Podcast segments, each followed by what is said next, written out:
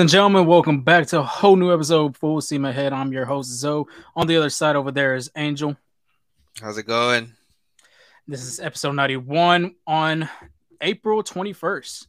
So it is a fantastic Friday. The weekend's getting started, but it's going to be in the A Town this time instead of H Town. The Astros are on their first away series before they head into Tampa Bay, stopping in Atlanta to take on the Atlanta Braves and the 2021 World Series rematch. I, I really like this Braves team too. Um, you know, being unbiased here, but we'll get into that in a little bit. We'll talk a little bit what's going on in Astros Roundup, and then of course we'll go a little bit going on around the league with another sticky situation. And instead of being the other New York team from the Bronx, it's the New York team from Queens. So it's going to be a lot to get into. But first, Angel, give me that one word to describe this series against the Toronto Blue Jays. Seeing George Springer back at Minute Maid Park. Like Future said, sensational. It was a great series. Like Astros bats came to life. Pitching was was a lot better. Defensively a lot better. It was a it was a great all around victory, series victory for the Astros. Yeah, I think so too. I mean, the second game, if you put that away, I mean, credit to the Blue Jays hitters. If we'll talk about that in a minute. We, I mean, they took everything the other way and they had two home runs go the other way. I mean, everything went their way that second game. But other than that, the offense looked good. Like you said, pitching. We'll talk about Luis Garcia here in a minute. Hunter Brown did, uh, not Hunter Brown, Christian Javier. Sorry about that. Did pretty damn good to himself. And then the offense. I mean, I hate how they start late that's the only thing I cannot understand why they do that so much. If they could stop doing that, I wouldn't be so worried. You know, get it started at the beginning instead of the end. But hey, it is what it is. We want talking about like you know? the late innings or like the late uh like throughout the season they start getting hot. No, I'm talking about like the late innings and the offensively. Like it, they always get to like the mid part. I mean, there's been some games they've done good in the beginning. Well, in the but... first in, in, in, the first game of the series, they put up seven in the first inning. I know, but like sometimes the yeah. offense throughout the whole season right now, I mean, the offense wants to get ready in the middle or when it gets to the seventh or eighth or even to the ninth inning, the offense wants to start rolling. They have it's already keep, getting too late. They have to keep the fans on the edge of their seats. Or just get the beer sales going too, as well yeah, with the concessions. But instead of doing some pros and cons, we're gonna do a little so, little bit something different. Of course, I mean a lot of people like hearing our pros and cons about this series, but hey, we're gonna do some shout outs. So for my first shout out is gonna be Bryan Abreu. Huge. This guy came in a big situation, no outs, bases loaded. I mean, like you said, huge. I mean, I wouldn't even understand how to get out of that inning if you're a pitcher, at least giving up one run. And eh, I mean, the list follows when Bryan Abreu came in, it was the top of the lineup. George Springer lined out to Bregman. Did you did you see his reaction too as soon as he yeah, lined out? He that just... was frustration. He's he had a he had a terrible series. Now he was putting the ball in play. Like there was some hard contact hits, like not hits, but balls off the barrel, and he just kept hitting into bad luck. Um, I don't know that first game you remember. He was like he hit a ball. It was about three hundred something feet, then three higher than 390, and it was 400, just getting close to that center field wall. But they were all outs to Jake Meyers. He he had a he was hitting to some bad luck. Dude, he was 0 for 11 this series in his last five games, 0 for 17. Oh yeah, that's frustration right there. That is crazy. And of course, yeah, I mean, if you're putting the barrel to the ball and it's not finding the gaps or find the holes anywhere out there, even down the lines, you're gonna be frustrated like George. But anyway, first batter was him. He lined out to Bregman uh, Bo Bichette comes up, and Bo, I mean, one of the hottest. I mean, we talked about last episode. Him, Vladimir Guerrero Jr., and Matt Chapman are the hottest hitters in that Blue Jays lineup. Strikes him out swinging, and then Vladimir Guerrero Jr. and him had a battle yeah. with a three-two count for a good, good while that lasted for a good time. And I mean, Bryan Abreu came up as the winner, and he flied out to Meyers in center field, and that I mean, that's so huge, huge, huge momentum right there for the Astros because after that, that's when the offense went in and then oh, six yeah. runs in that one inning. So that really gives you a boost, uh, like a boost after that big, big, big inning. Yeah, so you know we got to shout out, shout out to Bryan Abreu. Of course, me ice. speaking, yes, ice in the veins. For me speaking, Bryan Abreu last year we had our differences in the beginning of the season. you knew me. I wasn't a big Abreu. Yeah. You know, hey, you're letting. I was told you to trust the process. I trust the process is right. I mean, you let them hang and you let them know. So that's what Bryan Abreu did. And my second shout out is gonna go to Luis Garcia. That man finally, finally, we've been looking for this Luis Garcia since the WBC.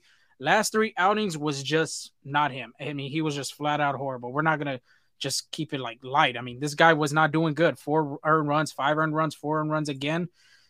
Wednesday was a different story for him. First seven batters in two innings, six strikeouts. I, mean, I think it was a walk, which made that seven yeah. better, but six strikeouts in two innings. I mean, phenomenal. Like you uh, were saying, sensational as well. And then, you know, his stat line throughout the game seven innings pitched, two hits, no earned runs, one walk, nine strikeouts, uh, tying a career high in strikeouts as well, right there. Out of 92 pitches, out of 92, 51 was his cutter, and that cutter looked unstoppable throughout the whole cutting. game. Hitters were just looking confused in the box. They're just chasing out of the zone, and majority of his pitches were lower and outside part of the strike zone. It was just way out. Uh, Bo Bichette was a good example. Vlad Guerrero Jr. too had a strikeout off of it. I mean, the header, the hitters just didn't look good in the box, and for that reason, it was because of that cutter, and it was sharp. So two shout outs right there were my two pitchers. Uh, I know you have a few shout outs you want to give out too as well. Yes, but first, that's the fantasy pitcher I drafted Luis Garcia. That's what I've been waiting for. Uh, but yeah, let's do some offensive shout outs. Shout out to Jose Abreu. In the Texas series, he went 0 for 12 with one RBI and three strikeouts. Before this before this series took off, he was the first one you saw taking BP. Like you know, he wanted to get better. You know, that 0 for 12 put a really bad taste in his mouth, and he came out looking sharp. He had two multi-hit games in the Toronto series. He went five for 12 overall. That's a a 417 batting average with one double and four RBIs. He came in huge in that third game to start the rally. He like adjusted to that off-speed pitch and took it to center field and brought in two and the rest is history. So um, we added more runs from that. I think a much better series, and I feel more to come for Abreu as well. Yeah, a lot of people are just not letting him kind of continue on. Like I was saying, we have a hundred something games left in this season. Uh, the stats even show his monthly splits. We had posted a tweet out there that it gets better when it gets to the summertime, and then when it gets to October. That's the most important time we're gonna need our hitters to do good. I mean, because let's face it. I mean, we're a good postseason team, and if the hitters are going to be hot in September and October, that's all that matters at the end because that's the number one goal is to get to the World Series. So yes, just give him some time. He even made a good defensive play too at first. Yeah. I know he made an error a while back, but I mean, he, he's trying to improve every way he can. He even said in uh, I think the post game show with uh, Julio Morales, he had even say, you know, hey, they're champions. We're here for a reason. You know, this is why I came here for a reason is be specifically to be on a winning ball club, and he just wants to be a part of it. And right now, it's I mean, the 417 batting average after a rough series against Texas. I mean, being the first one out to be hitting on the field as well. I mean, there's not a lot of guys that do that. If they're in a slump, they're just not, you know, you got some guys that won't go out there and do it like he does. So shout out to Bryan, uh, not Bryan Abreu, but the other Abreu, Jose Abreu. No, yeah, and something I noticed, I feel like he's still kind of adjusting to that pitch clock. Um, last year he had one of the slowest times between pitches, like he would take his time out there. And something I noticed is that he, when he gets to two strikes or like a big count of two strikes, he takes his time out, like to take his time, do his little mm-hmm. routine. So I think that's something big that's been contributing to his success. Like you know, just we're like getting his nerves down and you know yeah. going back to his routine. But I think Jake Meyers heard our podcast, especially when I asked you who gets the modem. We're like, I feel like Jake. You said that Jake Meyers is on the short end of the stick and Corey Julks mm-hmm. on the stick. Well, he was like, hold my beer, because before this series, Jake Meyers had zero home runs, zero RBIs, and only one run. Like, and that's about three weeks of baseball right there. Mm-hmm. Now in this series, he went four for eleven, batting three sixty seven. He hit a huge three run home run in the first game. That was part of that seven run first inning. Mm-hmm. In the third game, he hit a two run double. That was good enough for the win, honestly, because the Astros only allowed one run. So the Astros held on for those two those two runs for a while until we saw, you know, they exploded late in the innings, like you were saying. So he literally had his five RBIs, his first five RBIs this series, and he was hitting the ball good. He hit the ball hard. I think he even surpassed his career high. Uh, I think he had a ball that came off 107 miles per hour off the barrel, and that was his career high. So I mean, wow. he's putting the ball in play, and yeah. that's something we want to see. Go ahead. Yeah, definitely. I mean, that's what we want to see.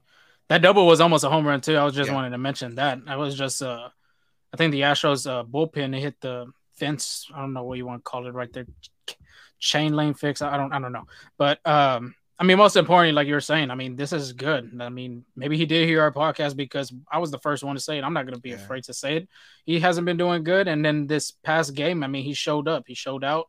That's what we need, especially with Chas McCormick on the IL now. It's going to be very important for him to step up quickly and I mean, every way that he can. Next man up, and I mean, he really.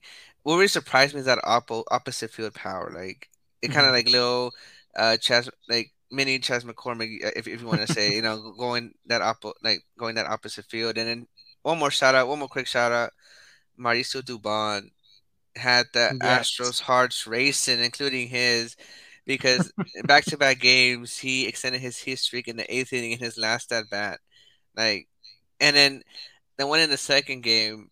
That was a bang bang play. I I thought he was out. I think it was the last game for that. Was it? The, no, no, no. The last game, third game, he had a, a line shot to the outfield. It was the second. Oh, game. okay. Okay. Yeah, it was the second game when he uh um. It was the second Bo- base, right? No, no, to Bo Bichette. Bo, uh, Bo Bichette made a like really good play, but I think he hesitated oh, okay. a tad yeah, bit. Yeah, yeah. yeah. He mm-hmm. hesitated a tad bit. I don't know if you saw when he got his glove. He like mm-hmm he, he, kind of like struggled a little bit trying to take the ball out, and that was the difference because I mean it was a close play. Game of inches. Okay. Baseball bags getting bigger too. So just think about it. If it, it was the shorter bags, he would have been oh, out. Yeah, you know what? You're right. And then uh Dubon even said that he kind of uh, that that was the fastest he ever ran. He was he was like, man, I'm about to blow my hamstring, like trying to get this hit streak. But you know, I, am glad it happened. Well, I'm glad the history got extended. I know how that hamstring feels. oh yeah, that makes we don't have to talk about that. but um, yeah, shout out to him. 14 games. It's a, it's a career high too. I believe I saw and somewhere. It's in. So. He has the high. He has the longest active history right now in the major leagues as well.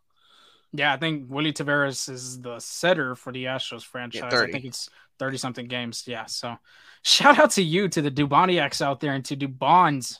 I, I see a lot of people like saying Dubon, Dubon's, yeah. like as in Barry Bonds, which makes sense because I mean Dubon came from San Francisco. I, I like both. I, I, think that's a question we should ask him one day. For sure, he likes Duboniacs and Dubons. But those are shout outs from this series. Of course, like we said, we wanted to change it up a little. Shout out to our guys out there from the Astros. So next up, we're going to be talking about the preview versus the Atlanta Braves. They are 14 and 5. Last 10 games, they, they are a hot team right now. Yeah eight and two. They were riding an eight game winning streak until the last game against the San Diego Padres. Uh, speaking of Padres, too, we'll talk about that in a minute. Top of the NL East as well. They got a tomahawk too, dude. That's my trip to Atlanta last year. I mean, great atmosphere, great fans out there too. You know how the South uh, rose. I, I I loved being out there at Truist Park. I think it's one of the most prettiest parks to go to, especially in sunset. I mean, when the sun's going down, like a night game. Yeah. And then of course when it's um when they're changing pitchers from the other side. So like if Houston's changing a pitcher for the bullpen, the lights go off and they everybody gets their flashlights and do the little tomahawk thing that they do. It, it's very cool. Uh, if anybody wants to go visit their ballpark this weekend, it is a must see, especially the battery Two, which I think Crane's going to be making an entertainment center here soon. So I, I think it's pretty cool that they'll do they'll be doing that. But other than that, getting off topic, y'all want to hear the preview. Friday, we got Hunter Brown starting it. Uh, he's 2 0 with a 193 ERA, and he'll be taking on Bryce Elder. He's 2 0 with a 153 ERA. So these guys are some young guns. These guys are some young guns. Um, this is a 620 start time. This will be on Apple TV. So do not look if it, you know, if you're thinking it's going to be on AT&T Sportsnet, it is not. Make sure you have Apple TV if you could get it for yeah. free. Yeah, subscribe. They have it's like not a, free anymore. Oh, I thought they had like a monthly plan. Like if it was like oh, yeah, first yeah, month free or something. Oh, probably. The, the Astros had did a tweet out there too. Um, if you subscribe or something like that, you get two months free of Apple TV just to see the game. So if you don't do that, make sure you do. Then you can watch the game because I mean, it's the Atlanta Braves is going to be a rematch from the 2021 World Series. So let's get started with Hunter Brown last outing versus Texas. Seven innings pitched, five hits, two runs, zero of them earned, one walk, five strikeouts. He had back to back seven uh, seven inning outings. He is two and zero oh with Yainer Diaz behind the plate. Do we see Yainer Diaz in this game on Friday night? I think so, and for two reasons. One, they have a strong connection. I feel like Brown and Yainer Diaz, having played together in the minor leagues, like I feel like they know one another, like they know what the, the likes, dislikes, and to get and a second reason to give uh, Maldonado a little break. I, I feel like we've been seeing a lot of Maldonado lately, and a lot less of Yainer Diaz because I mean he was getting consistent at bats early in the season, and it's like now Cesar uh, uh, Salazar's been coming into pitch hit for him, and we've been seeing a little bit more Maldi lately. So it's just like where's where's Diaz, right? Mm-hmm. Um, but I think that contributes to him not being what the Astros I feel like wanted like him to become. Like they chose mm-hmm. him over Corey Lee because of that um of his utilityness. I guess if we want to say like he can yeah. play first, uh, uh, maybe some a few in the outfield, DH, catch, but his bat has really been keeping him off the lineup for sure.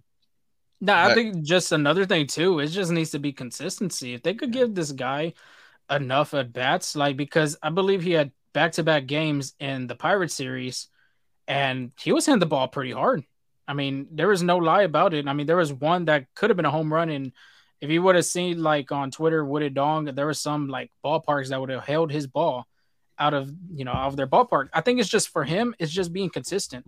If the guy so. gets you know enough at bats and consistent at bats, we could see him a little bit more in this lineup. But the other thing too, which Dusty's been going to Cesar Salazar a little bit more, is just the fact that's the only lefty we got on our bench. We have no other lefties. You got Yainer Diaz. You have who else? Um, I mean, Jake Meyers, David Hensley, Corey Julks.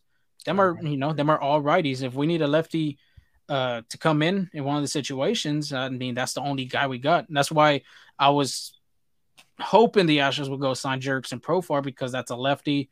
You could put him in the bench just in case as well. So you know it, it happens, but I think just for Yainer Diaz, I think it just needs to be a little bit more of the consistent at bats. If you don't give this guy enough at bats, I mean, how you're you gonna see him excel at the next level? I agree. And then before we move on to Elder, um, something I've been a little trend is Martin Maldonado has a lot of pass balls. Like, oh, yeah.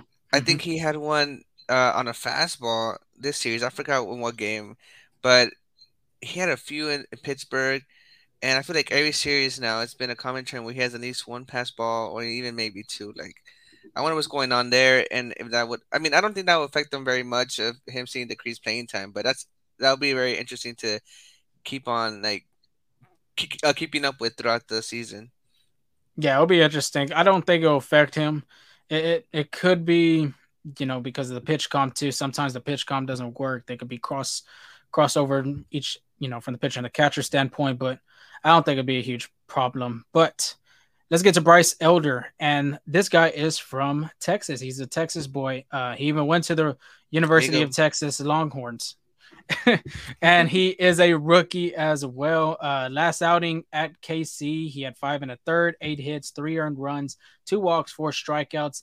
Those three runs, surprisingly, are the only ones he has allowed through three starts. So this guy has been pretty solid for this Braves uh, rotation. And just, you know, think about it, dude. I mean, yet last year they brought up Spencer Strider. He was lights out. And now they got another guy in Bryce Elder. That, I mean, shout out to Dana Brown too. If we're talking about more shout outs here, because Dana now, Brown effect.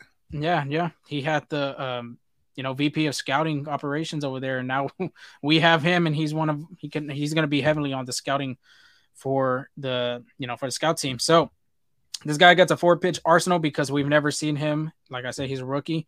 Sinker, slider, cutter, changeup. Movement is what I noticed. Lots, yep. lots of movement yeah, the first two pitch, the first two pitches I had said sinker and slider. That's going to be the most common ones he's thrown. Sinker's about 88 to 91 mile per hour range, while you have the slider on 82 to 83. But that is one of his best put away pitches, 32.4 percent uh put away, you know, to baseball savant, that's going to be his pitch right there. If you're on an 0-2 count, and well, I've been saying this for a good while for Jeremy Pena because Jeremy Pena always goes after that slider, and if that is the put away pitch for him, you're going to see a high dosage of that being on the lower outside part of the corner. So just looking at the hitters right there, just got to be aware. But changeup also as well, that could be the second put away pitch.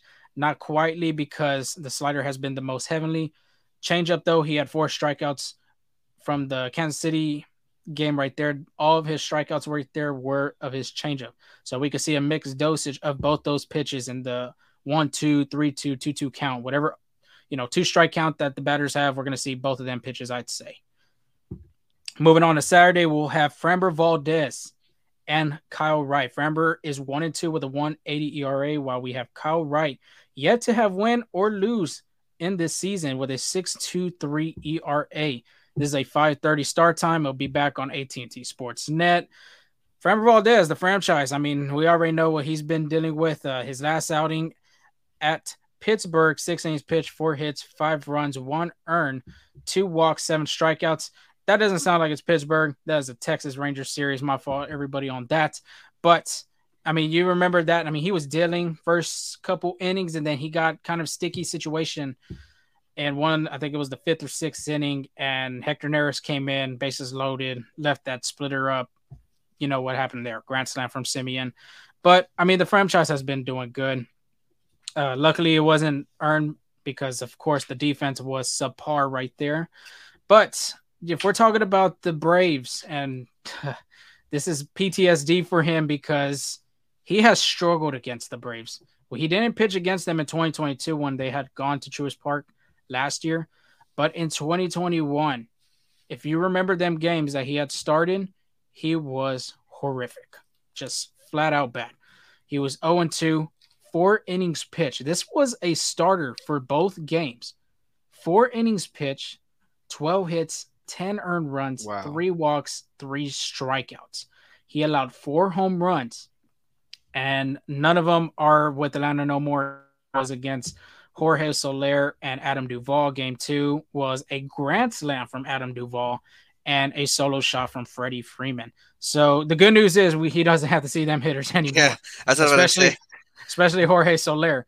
But this is a new Framber. This is a new Framber now after that 2021 World Series. Obviously, you heard the, you know, it's no secret. He went out to go see a psychologist, cleared his mind. He went back to the Dominican Republic. He built a church that he grew up with and everything like that. It was a fantastic story. If you haven't seen that story by MLB Network, he's a very different guy now. He is a ground ball king, for instance. 2810 RPMs. If you don't know what RPMs mean, it's revolutions per minute with his curveball like I said, ground ball king. He leads the American League with 35 ground balls. He is tied with Nick Martinez for the Major League. Um, Nick Martinez plays with the San Diego Padres with 35 himself. So I think we're going to see a lot of dosage of the curveball. If it ain't broke, don't fix. Just keep it going like that. With this Braves lineup now, you're going to have Ronald Acuna Jr. back. He wasn't there for that 2021 World Series run. Ozzie Albies is probably the same guy that – yeah, I think the same. Him and Travis d'Arnaud. I think them are the only two guys. Oh, Eddie Rosario as well. Sorry about that. Them three guys are probably from that Braves lineup from that last year because Dansby Swanson's gone, Jorge Soler's gone, Adam Duvall's gone. Um, am I missing somebody else? Freddie Freeman's Acuna gone. Hurt. Acuna was hurt, like I said before. So I think Framber's just gonna, you know, be different. I feel like he's just gonna be a different pitcher when it comes to being on that mound for the first time since the 2021 World Series. What do you think his mentality is going to be in?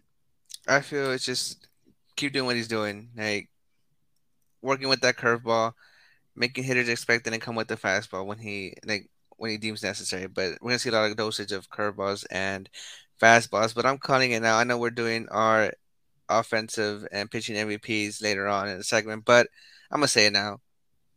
Valdez is my pitching MVP. He's gonna cap that revenge game He's going to be hitting all his spots, working. He won't be working deep into counts. He's going to be on his A game, and we'll see a Nationals victory that game. Yeah, I think it's going to be a different Framber Valdez. Um, he wants to introduce himself to this Atlanta Braves team as well. I mean, that's a new team. You got Vaughn Grissom.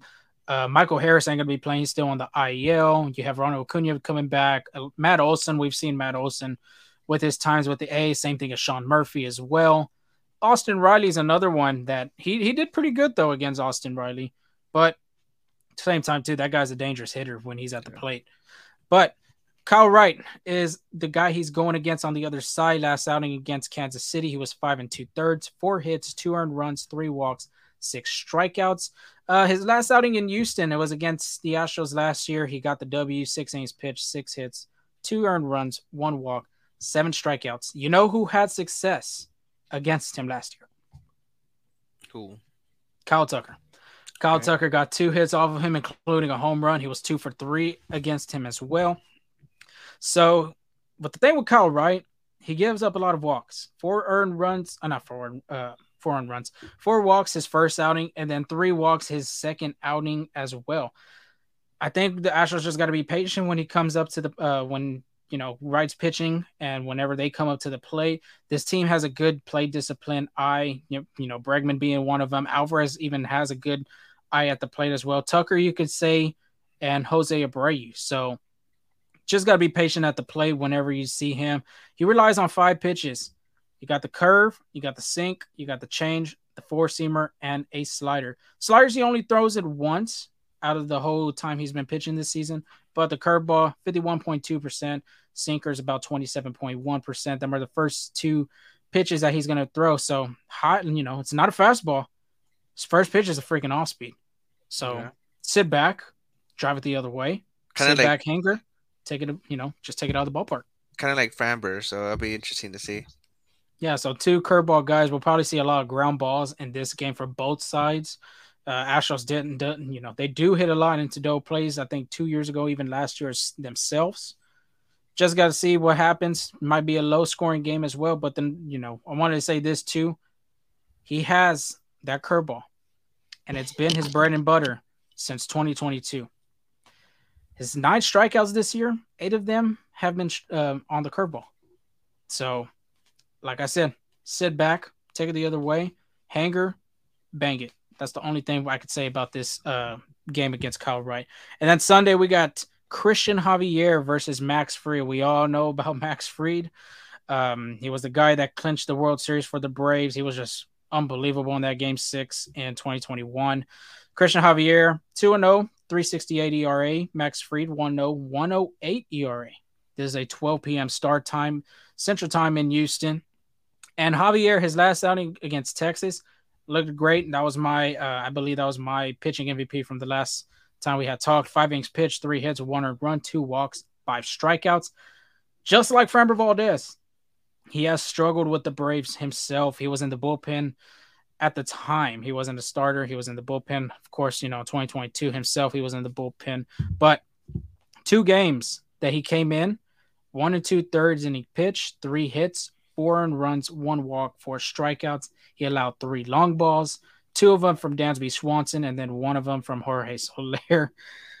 I'm yeah, so glad we are not seeing Jorge yeah. Soler. I'm so glad we're not seeing him. Same thing as Dansby Swanson. Um, he's doing really good, I think, with the Chicago Cubs out there in Chicago.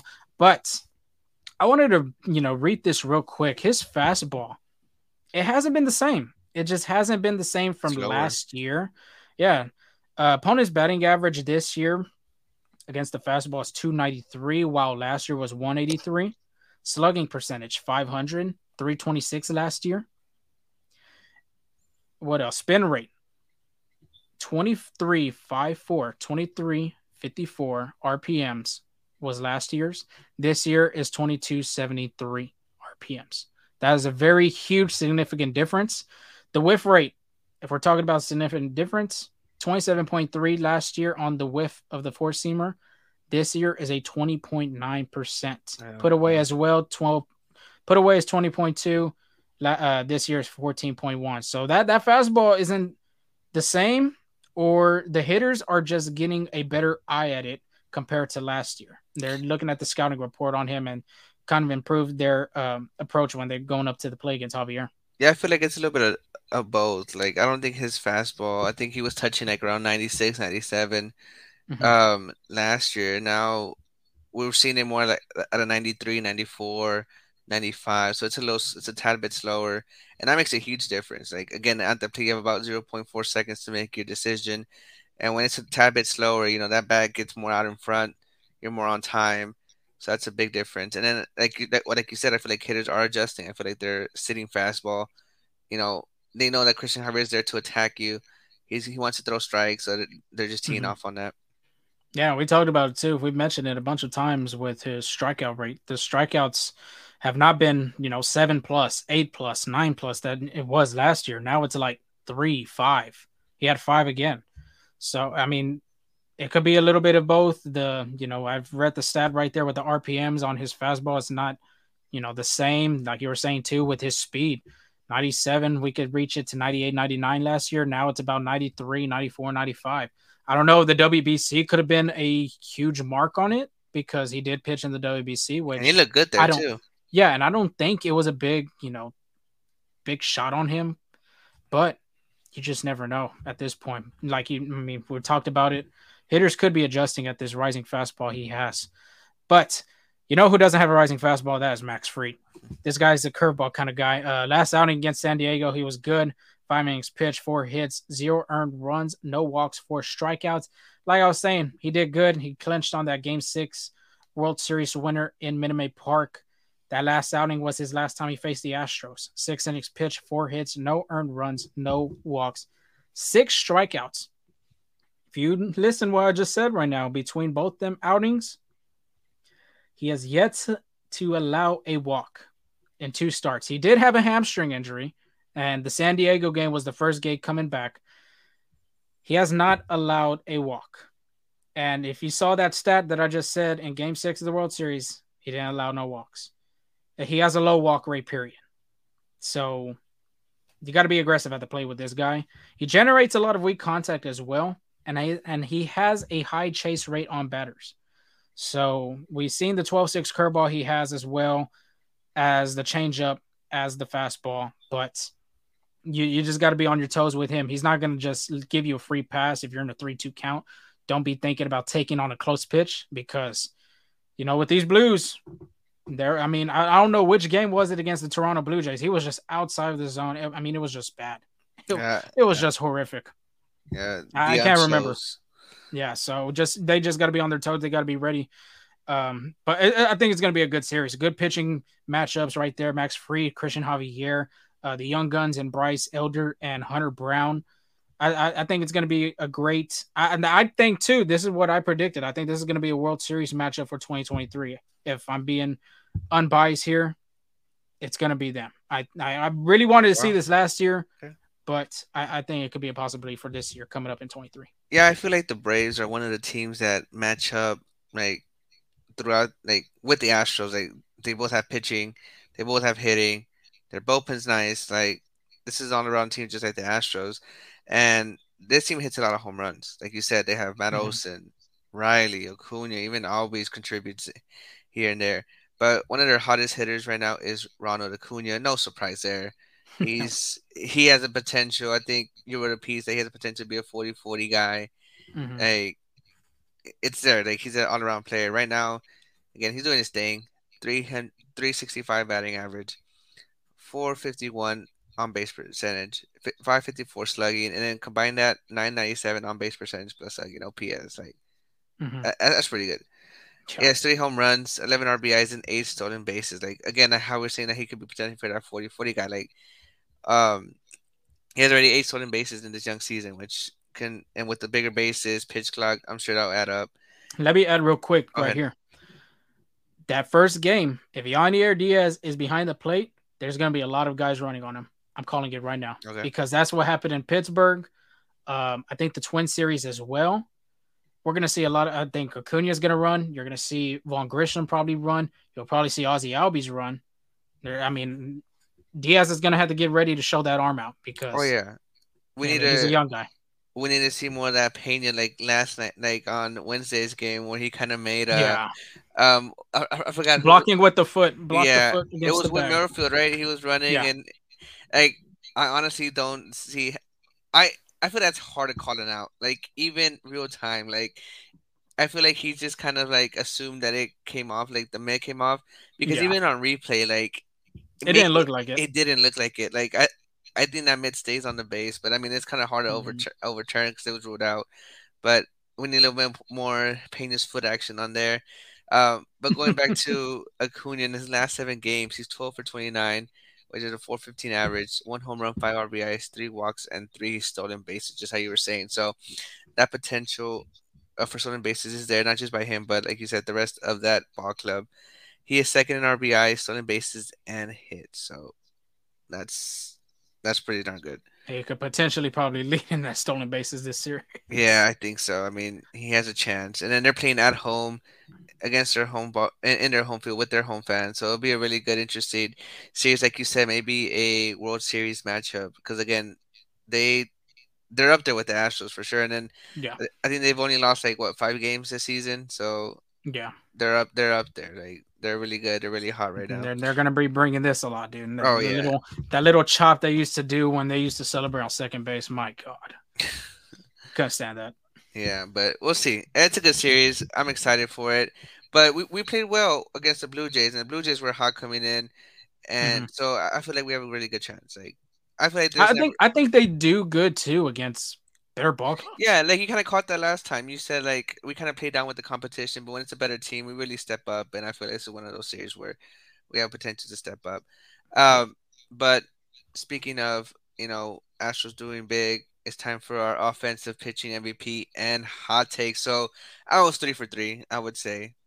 I had Pena, say. I Oh, Pena, won this series. Garcia, and Astros win the series. Garcia. Come on, I, I need a better hot take than that. I need a harder one. Well, the Give me reason why hot- I said it is because the Astros had only won one series throughout the throughout the like in the Oh, early on yeah? the season. That's true. That's true. that is why I picked that hot take. and it was a tough team. Okay, okay. yeah, so that's I, I'll my let it slide. That's my I'll, I'll let it slide. I'll let it slide. But I I didn't do bad myself. I think you consider Dubon. I, I think he's off. Extending his hitting streak. Yeah, The okay. streak. Uh, Javier did pretty damn good himself. Like always, I had to bounce back on my pitching MVPs. I'm I'm not gonna pick Pressly. Never again. That was a one and done. Speaking speaking of Pressly, he didn't make an appearance since last week. I know. You didn't hear on the Yeah. broadcast. It was so crazy. I couldn't believe that. But I mean, the Astros haven't. I mean, they've either been winning big or losing big. So it just it wouldn't make sense to bring out your closer. And then George Springer, 0 for 11. I wish he would have hit a home run. You already think dropped you the know. ball on that one. Yeah, I think I would. I think you know I feel like it would have been cool. It would have been cool. Nah, like you kind of jinxed. It like like it, like like it was a good jinx. You know, he's All a, right, shout out. Okay, shout out to me out there. I get the shout out too on this segment as well. But go ahead, get it. It's a new series. The weekend, Friday night, beers flowing. You know, hot dog eating, everything like that. Let's go. Give it to me. Offensive MVP is gonna be Jose Abreu again. We saw he's he has that dog in him, like being the first one MVP, f- 1st one Mhm. to hit games. Like we'll see, we'll see more of Jose Abreu. That Cuban connection is gonna come in huge and clutch in this series. My pitching MVP, you already know, Framber Valdez. I told you Oh, it's yeah. his re- his revenge game. I feel like, I feel like you know when someone just uh, like is bullying you, you get sick and tired of it. That's Valdez right now. Yeah, the Braves have been bullying all his pitches, putting him in the in Minute Maid Park. So Oh he's tired. He's gonna go out there and show him a little bit of that curveball spin action right there. And like I said earlier, the Braves are a home run hitting team. Like their power, their offense is there. So my hot take is that Astros hitters hit more home runs than the Braves. Like I feel like we match up pound for pound. We're gonna be out out hitting them this series. I think so too. I think they could hit a little bit more home runs. I mean, you got Tucker, you got Alvarez. I- I'm waiting for Abreu. We haven't seen an Abreu home run from the Astros until spring training. Uh, his last home run, I think we we had. I think we looked that up. I think it was in August, the last time he had to hit a home run. Oh, shout out Brian McTaggart. That's where we got it. That's, that's where I showed it from. Shout out to him. Um, but yeah, I could see that happening. Maybe, maybe a Yainer Diaz home run. I think he hasn't hit a home run Maybe. in his career yet. So I, I like to see that, but not not bad picks. Mine, since we're talking about power, I'm going with offensive MVP Kyle Tucker. I like I mean, like I said, Kyle versus Kyle, Kyle Wright versus Tucker. Tucker has success. He had a home run. Let's make another one right there. But I think he'll um, adjust to these guys. As you know, Bryce Elder is a second year guy, rookie as well. I think he has to introduce himself some way, somehow. He hasn't faced a big, tough team like the Astros, you know, the defending world champions. So I, th- I think Tucker could take advantage of that. It'll be interesting in that Max Fried, which Tucker and Fried have done, you know, I mean, they're lefty and lefty. I think it'll be a good matchup. And Tucker has had success too against the lefties in the past. So give me that as my offensive MVP. Pitching MVP, come on, continue. Just continue it going. Hunter Brown, he's going to be 3 and 0 with Yainer Diaz, hopefully, at the end of that game Friday night. I, I think too. I mean, Yainer Diaz has a 194 with uh with the pitchers, 194 ERA. I think he does line up good with Hunter Brown. They, like you said, they've known each other since Sugarland, even from Corpus Christi as well. Continue going. This Braves lineup hasn't seen him either. It's like Spencer Strider. I, I wish the uh, no the Astros did face Strider last year. I think this is going to happen this year with uh you know with Hunter Brown facing this Braves lineup. So we could we could see a little bit of that. And then my hot take, you just said it. He's the hottest hitter in the Braves lineup. Give it to me. These pitchers, you're talking about starters and you're talking about relievers, and you can even throw Ryan Pressly as our closer. They're going to get Acuna Jr. to bat under 315 this series. 315. 315. 315. It is a hot. My hot takes are go big or go home. I'll tell you that right now because George Springer not hitting a home run was shocking. And then even more shocking was Yordan Alvarez not hitting a home run to the Allegheny River in Pittsburgh. That sucked. I wish that would have happened. But other than that, the pitchers, I mean, the bullpen hasn't been doing that bad. Montero was shaky, but other than that, I mean, Neris has been looking better. Bryan Abreu, of course, Maton. we saw how, yeah, Phil Maton as well. Uh, we haven't seen Seth Martinez, shockingly. Ronel Blanco, we know how he does, and Ryan Pressly as well. So I think the Stars are just going to give it to him. Don't be surprised, though, if he's on that, you know, if he's on the base, he will be stealing. I'm telling you that right now. I, I agree. I see it coming. But we have some good news. Michael Brantley, Doc, Dr. Dr. Smooth, you know, I'm about to say, did you not know his name? It was Doctor Smooth. You know, the oh, professional oh, hitter that we know and love is starting a rehab assignment in Sugarland on Sunday. Yes. So it's about I feel like it'll be about a week until we see him in the Nationals uniform. Maybe beginning of May, last few days of April. So he's coming soon. And then with Meyers blowing up the series, you know, that conversation between Dusty Baker and Dana Brown's gonna be a little bit more tough of, who's getting recalled down. Well, it'll be Riley and Badman. Oh, there you go, there you go. Until Chas McCormick comes back, then there'll be the discussion. Okay, yeah, I, I, I forgot about that. I forgot that McCormick was. I don't know why I just slipped out of my head, but yeah, okay, it, it's an easy decision now, but it will soon be hard. But yeah, another thing too with Chas, I mean Chas McCormick being on the IL, and that was even because of his eye. I mean, in the beginning, if you remember, we had said it was his eye that was bothering him. His vision wasn't looking the same. When he was practicing the other day, I, I don't know if it was what I, I don't know which day. Yeah, on the field, he had back tightness or something like that, and now he's headed to the IL. So it's unfortunate for Chazzy Fist to land on the IL when we would have got to seen him in that leadoff spot. So yeah, hopefully but, he goes back and gets everything you know going. Yeah, but uh, Dana Brown anticipates a short stint in the in the. Yeah, uh, I, don't, I don't think it's something yeah. serious. Yeah, it, it, I think it's just precaution as well. For sure. But moving on to around the league, we have some more sticky situation. It was in Los Angeles, but like you said, from another New York team. I don't know. So, something strange going on in New York with all these sticky situations. But Pizza Max Max Scherzer gets ejected for having a foreign substance in his hand. Now, it was foreign substance according to the umpires, but Scherzer said it was rosin and sweat, and the Mets even went on to say that it was rosin that the MLB baseball provided. But Scherzer was so adamant that it was just rosin that he even swore on his kid's life that, yeah, literally, that's, that's what he told that. the umpires. I couldn't believe that that he swore on his kid's life that it was rosin and sweat. So I hope. I mean, I want to. I want to give him the benefit of doubt. Uh, you know, he did receive a 10 game suspension that he does plan to appeal. And just something interesting. This is a third player ejected from the game under Phil Cuzzi that when he does the inspection. Now, I think it happened twice last year. and now once this year. Now, what do you agree with? Like, do you think eh, because now this is the second time it's happened, and Scherzer, I did see his post game interview, and he said that they tried to wash it off. He washed it off with water, then he washed it off again with alcohol, and he said that with the alcohol and the rosin, it created like this, like this, Sticky. you know, that, that stickiness that mm-hmm. was going on, and the reason why it was theirs. But I mean, whose side are you on? Are you on Phil Cuzzi's side? You know, yeah, he deserved to be out, or do you agree with Scherzer with sweat and rosin? I think people are going to hate me to say this, but I'm going with Scherzer. I really think he was being honest. Uh, yeah. If he, I mean, he even said in the interview too that there was an MLB official with him when he was washing his hands, putting alcohol in his hands, and just doing everything. Now, remember too, when you have alcohol, like for instance, we'll throw an example hand sanitizer, as soon as you eat something sticky, the alcohol is not going to go away. I mean, the stickiness is not going to go away when you put all the alcohol or hand sanitizer on it. You still have a little stickiness on it.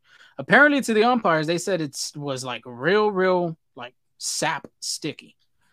But what I was shocked about too was seeing uh, Buck Showalter not go out there and argue with the umps. I mean, yeah. it, it was shocking to me because as a man as as a player, you would want your manager on your side, and the manager, you know, Buck had went to Scherzer and talked to him to the side as soon as they threw him out, and he even grabbed his glove too, and he had him and you know him and Scherzer were just having that one on one conversation.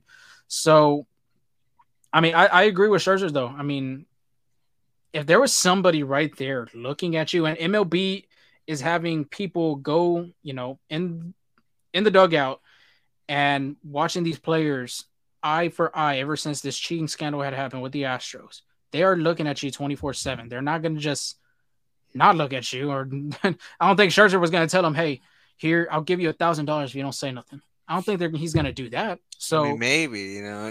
no, nah, I doubt it. But the, the rosin, too, I mean, it's difficult because you saw that last week with Domingo Germán with the Yankees and he wasn't suspended. He I'm wasn't. He didn't get ejected. I mean, and that's the thing. That's what Rocco Baldelli was pissed about, and that's when I was telling you know when we talked about the last time I was on Rocco's side because what the hell you're you're basically giving him you gave him a warning, you gave him another warning, and you're basically letting him stay the whole freaking game. And then I feel like those are two different pitchers. Like you have this uh, Max Scherzer who is three times uh, Cy Young. Yeah, Hall of Fame pitcher, and then you have like I mean, I'm not trying to discredit Domingo Germán, but he, he, he looked like a completely different pitcher, like career high in mm-hmm. strikeouts. Mm-hmm. That revolution, like you know, that ball was spinning a lot more, so I feel mm-hmm. like that had a bigger effect. And you know, the Yankees aren't the, you know, what I don't want to say like they're they don't have a good reputation either. So mm-hmm. you know, Nah, I, I got to go on Scherzer on that I one. Agree with you because it, it, sucks. You know, you have officials looking at you at the end of the day you're still getting thrown out. You're list you're following their directions. He even told them okay he even walked down to get another freaking glove. That's the other thing too. He went down to the clubhouse got another glove when they told him to get another one and he said there was it was still sticky. I mean this it's just this role right now is just kind of yeah. and it's really hurting basically. and then i feel like the umpires need to be a little bit more consistent. Like if you're telling to wash it off, hey, that's cool. You know, like giving the benefit of the doubt. But if it continues happening, like, or if it's still there, then you have the right to eject them. Like, you should eject them. Like, for example, like he was saying, Domingo Germán didn't get ejected. But if he has it more than once, you tell to wash it off. Like, he's gone. Now, like, I say, prove to you, okay, you know, it was rosin because like a lot of players trying to use sunscreen. I remember last year, mm-hmm. like sunscreen to get that little. I feel like giving like a little extra grip. So I think we're seeing a lot less of that. So now it's just like supposedly when they wash it off with alcohol. But I mean, we'll, we'll see how that. Like, it'll be interesting to see how that plays out. Yeah, another thing too. I mean, of course, Gerrit Cole was one of the guys that used Spider Tack. I mean, would you let the guys still have these pit? I mean, these accessories. You know, Biofreeze and Tiger Balm was another one too as well. You know, would you still let these pitchers use it because I mean, you would lower the risk of hurting players as well from pitchers and batter standpoints, or would you just continue to let the rule happen with this happening? I mean, I don't think that MLB will be that uh that picky. Like, because for example, like when a boxer is uh, putting the like the little uh wraps in his like hands, there's a Yeah, referee wraps. there. Yeah, there's a referee there seeing the eyeing the whole process. So I I hope it doesn't get to a situation where MLB like as the pitcher's doing his routine, like someone's like basically babysitting them 24 7 wherever they go there's an mlb It, guy it might there like happen. It might happen now, dude, because it's. I mean, it's twice now that, twice in one week or twice in two weeks now. This is ha- uh, this has happened. yeah i mean i don't i mean And then plus, I, I think they need to start looking at the. They might they might start looking at the pitchers coming out of the dugout before Oh, the wow. inning. It might be looking like that because that's how Scherzer got caught that um when he before he got ejected. Oh wow! I mean, again, uh, it'll be interesting to see. We'll see how it plays out. But moving on to to our next part of around the league, A's, the Oakland A's, moving to Las Vegas. So the Oakland A's might become the Las Vegas Athletics. The A's have agreed to buy land in Las Vegas. They intend to build a 1.5 billion dollar stadium that seats 335,000 people. Like, what do you think about this move? Mm. I feel for Oakland. Oh I yeah, feel for the I feel for the fans. I feel there. for the city, dude. I feel bad for them. Um, I mean, they lost the Warriors. I mean, in the span of five years, they lost the Warriors, they lost the Oakland Raiders, and they lost. They're about to lose the Oakland Athletics.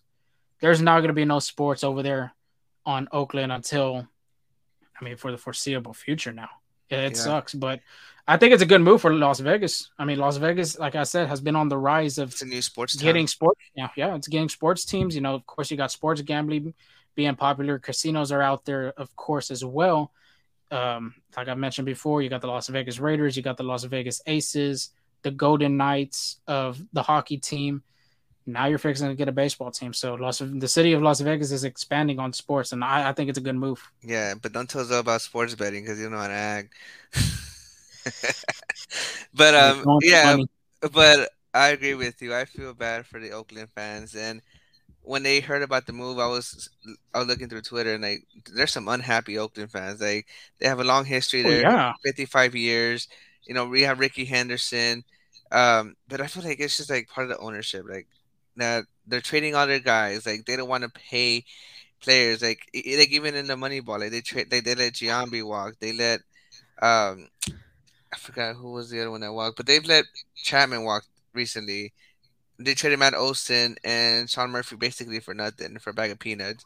Think about it though. They had Marcus Semien, they had Matt Chapman, they had Matt Olson, they had Sean Murphy, they had who's another? They had Starling Marte that they acquired at the deadline.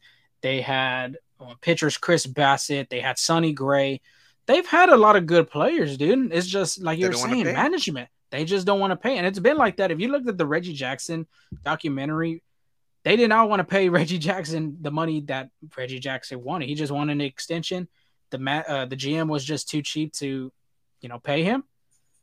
Next thing you know, he's in New York. Oh, he got traded to Baltimore, and then after Baltimore, he went to uh, New York. So it- it's been a history from back down in the '70s, which they did win three championships over there with Reggie Jackson and uh, Dennis Eckersley and Vida Blue. And till now, I mean, it's Yeah, it's un- it's- it's very unfortunate, man. It sucks. Yeah, I mean, I, I wish it was different for the Oakland fans. Like, I wish the Athletics and even for the AOS. Like, I mean, it's fun seeing some competition. Like, I feel like they're only good for one, two, two, three years once they develop their product, and after that they sell them. Like, it's Yeah. not a good strategy to win. But speaking of trades, did you did you see that Shohei Ohtani? If the Angels are out of contention, they might trade him, which makes sense to me. I mean, why lose them for like if you can't Uh-huh. pay them, why lose them for nothing, right? When you have a chance Yeah. to, like, especially if the Angels are the Angels that we know and love, they're going to be fall out of contention pretty here pretty soon. Mhm. Um, that's not a bad plan for them to trade Shohei Ohtani to for a rental and get a load of prospects or even I think uh, they need to. players with like still with alteration cases and like you know with uh basically like a player with you know that's going to be there for a while right you know and I don't know. I mean, hopefully, again, it'll be good for baseball if Mike Trout and Shohei Ohtani are in the playoffs. As hopefully as a wild card because you know Astros are winning that division. Uh, but I can see it happening. And then That's what I was looking at right now, real quick. Like, um, because I saw something Jon Heyman had said. LA LA remains firm on not trading away Shohei this season, even if they fall out of playoff contention. That's just holding a guy hostage, really, at this point. but if you're the A's, you I would go full rebuild right now. You got Logan O'Hoppe. Um, who else? You got Zach Neto that just got up with the top prospects. Speaking about Logan O'Hoppe, real quick. Sorry to interrupt. There was a um, a Manny Machado ball hit in Yankee Stadium, and it was a it was a it, there was this person that threw it from the stands almost all the way to second base. That guy was Logan O'Hoppe. That's crazy. Yeah. Nah, I saw that. But I mean, real quick, I mean, then two top prospects. If you're Mike, if Shohei walks, if you're Mike Trout, you want to trade right away, yeah. and I would deal him. I mean, you got to rebuild for the future. Right now, if Shohei's gone for them, you only have Trout and Rendon. Them are two. I mean, Trout's not getting any younger. Rendon's always getting hurt too. Even each season, he hasn't stayed healthy. So, I, I think they got they got to do that. Yeah. Or or get pitching like you know, something something has to give. give. Yeah, something has to give. Speaking of pitching, Matt Bum designated for assignment after the Contreras exchange. Like that was honestly kind of kind of shocking. Like, yeah. but I think um it'll be good for contenders. Like I feel like Matt Bum, even though he's been not the Matt Bum from the Giants, but he's been nice bum or something because he has because he's giving nice all these hitters because he's getting all these nice hitters um pitches right down the middle that they be uh smacking everywhere. Uh, but I think he still has um pitches left in the tank. I I feel like mm-hmm. we, we need to keep an eye on the Yankees and Rays, especially since uh Jeffrey Springs was hurt. Yankees have all these pitching injuries, and even the Astros. I don't know. Maybe Madison Bumgarner can be that lefty in the bullpen. Like I feel just hold him till the World Series oh, if the yeah. Astros go get him. Because yeah. have you seen his ERA in the World Series, it's dude? crazy.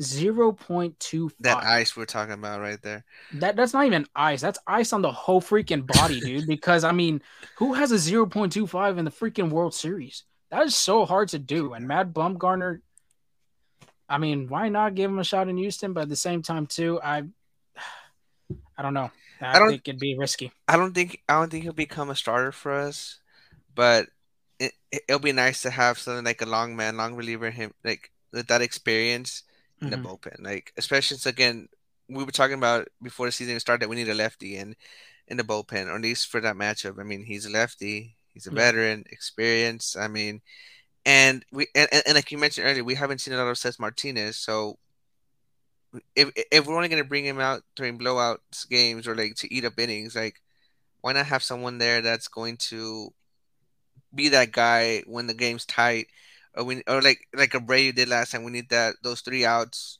when we're about you know so close to like t- losing the game. You know, I feel like that'd be a great addition. Yeah, we'll just have to see. It'd be risky though for the Astros to do that. Maybe what are your Yankees, thoughts? Sorry. I mean, the Yankees right now they're dealing with a lot of injuries. They they're not even too sure if Carlos Rodon's going to continue because he's having a setback. I think I don't. I've read something that he has a setback right now. Um, Luis Severino, of course, is still hurt. You, uh, who's the other guy too? That from the Oakland, Frankie Montas. That's another Oakland A.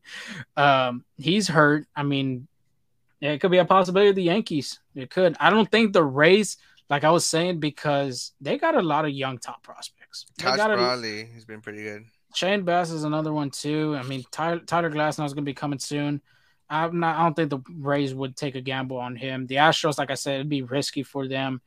Um, if if Luis Garcia and Jose Urquidy pitch at this, you know, if they like if they if Jose Urquidy pitches like how he pitched that last game, and if Luis Garcia pitches like the first three games he had he had done, maybe.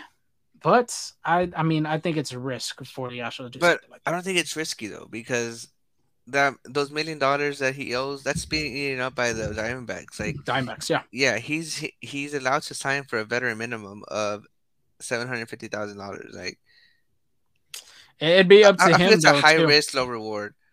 Like, it could be. I'm, I'm it sorry. Be. low risk, high reward. That's what I meant to say. Yeah, it, it could be. It could be, but I mean, I don't know, man. It, his ERA hasn't looked the same ever since leaving San Francisco. Yeah, being with the Astros, I don't know what they do to pitchers out there, but you know. Shout out to Brent Strom too. Yeah, but surprising team so far. I mean, I have, I mean, I have a few. I don't even want to name, name some first. What do you got? Pirates. Them, yeah. them, them, you know, raise the Jolly Roger out there. Ever since Andrew McCutchen back, I mean, they look like a different team. Oh, They're yeah. 13 to 7 right now. I think that's a very shocker for me. Right and now. and we even talked about that how that Kutch move was like a veteran move, like because they have a bunch of young guys, but having that mm-hmm. veteran presence, it means a lot. Huge, yeah. Yeah, it means a lot. And we're seeing that now. But to me, I would say the Diamondbacks. Like the Diamondbacks. Like I had the Diamondbacks manager as the manager of the year, mm-hmm. and mm-hmm. right now it's he's an early candidate because the Diamondbacks were projected to be the bottom of that division. They're in the rebuilding stage, but they're rebuilding fast. Like right now, they're the only team in the AL West above 500. They're in first place. They're 11 and 8, and they look good. Corbin Carroll looking good. Josh Rojas, he's uh, I believe the Astros traded him for uh, yeah. Zack He, he, he he's looking good. Like they're showing out. They're balling out just the two guys on your fantasy team. well, those are the ones I remember at the top of my head, but they have more. That's why from your fantasy team, okay, you're forgetting but... you're forgetting Lourdes Gurriel Jr. You are forgetting who's help me out one? here. Help me out here. Jay McCarthy, Alek Thomas. God, dog, dude, you're, you're just naming guys off your fantasy team. Come on, you know, I, Zach, I, I, Zach I blanked. got better too. I blanked. I blanked, and then I was oh I was like gosh. man like I was like man what are the players I I was I wasn't talking about but he said Josh Rojas and Corbin Carroll and yeah that's all I uh, got. So I blanked. there you go. but thank you for helping me out. And I would I say got the you. I got the you. Orioles too. The Orioles are looking pretty good. Ever since that celebration, I think they look like a different team. Yeah, they have woken yeah. up. But that is our show. It was a long show today. Uh, continue to subscribe on YouTube on our new channel, TikTok as well. We have TikTok at Full Steam Ahead over there. Twitter at Full Steam Ahead. You can't miss us on Twitter or TikTok. It's just full with the name right there. And subscribe to our podcast, Apple, Spotify, Google. Thanks to everybody who had participated in the ticket raffle and had given us some ratings, given us some comments, reviews. We really, really, really appreciate it. Uh, like I said, we're just trying to build our brand over here and hopefully we'll, we'll get something with some Instagram going.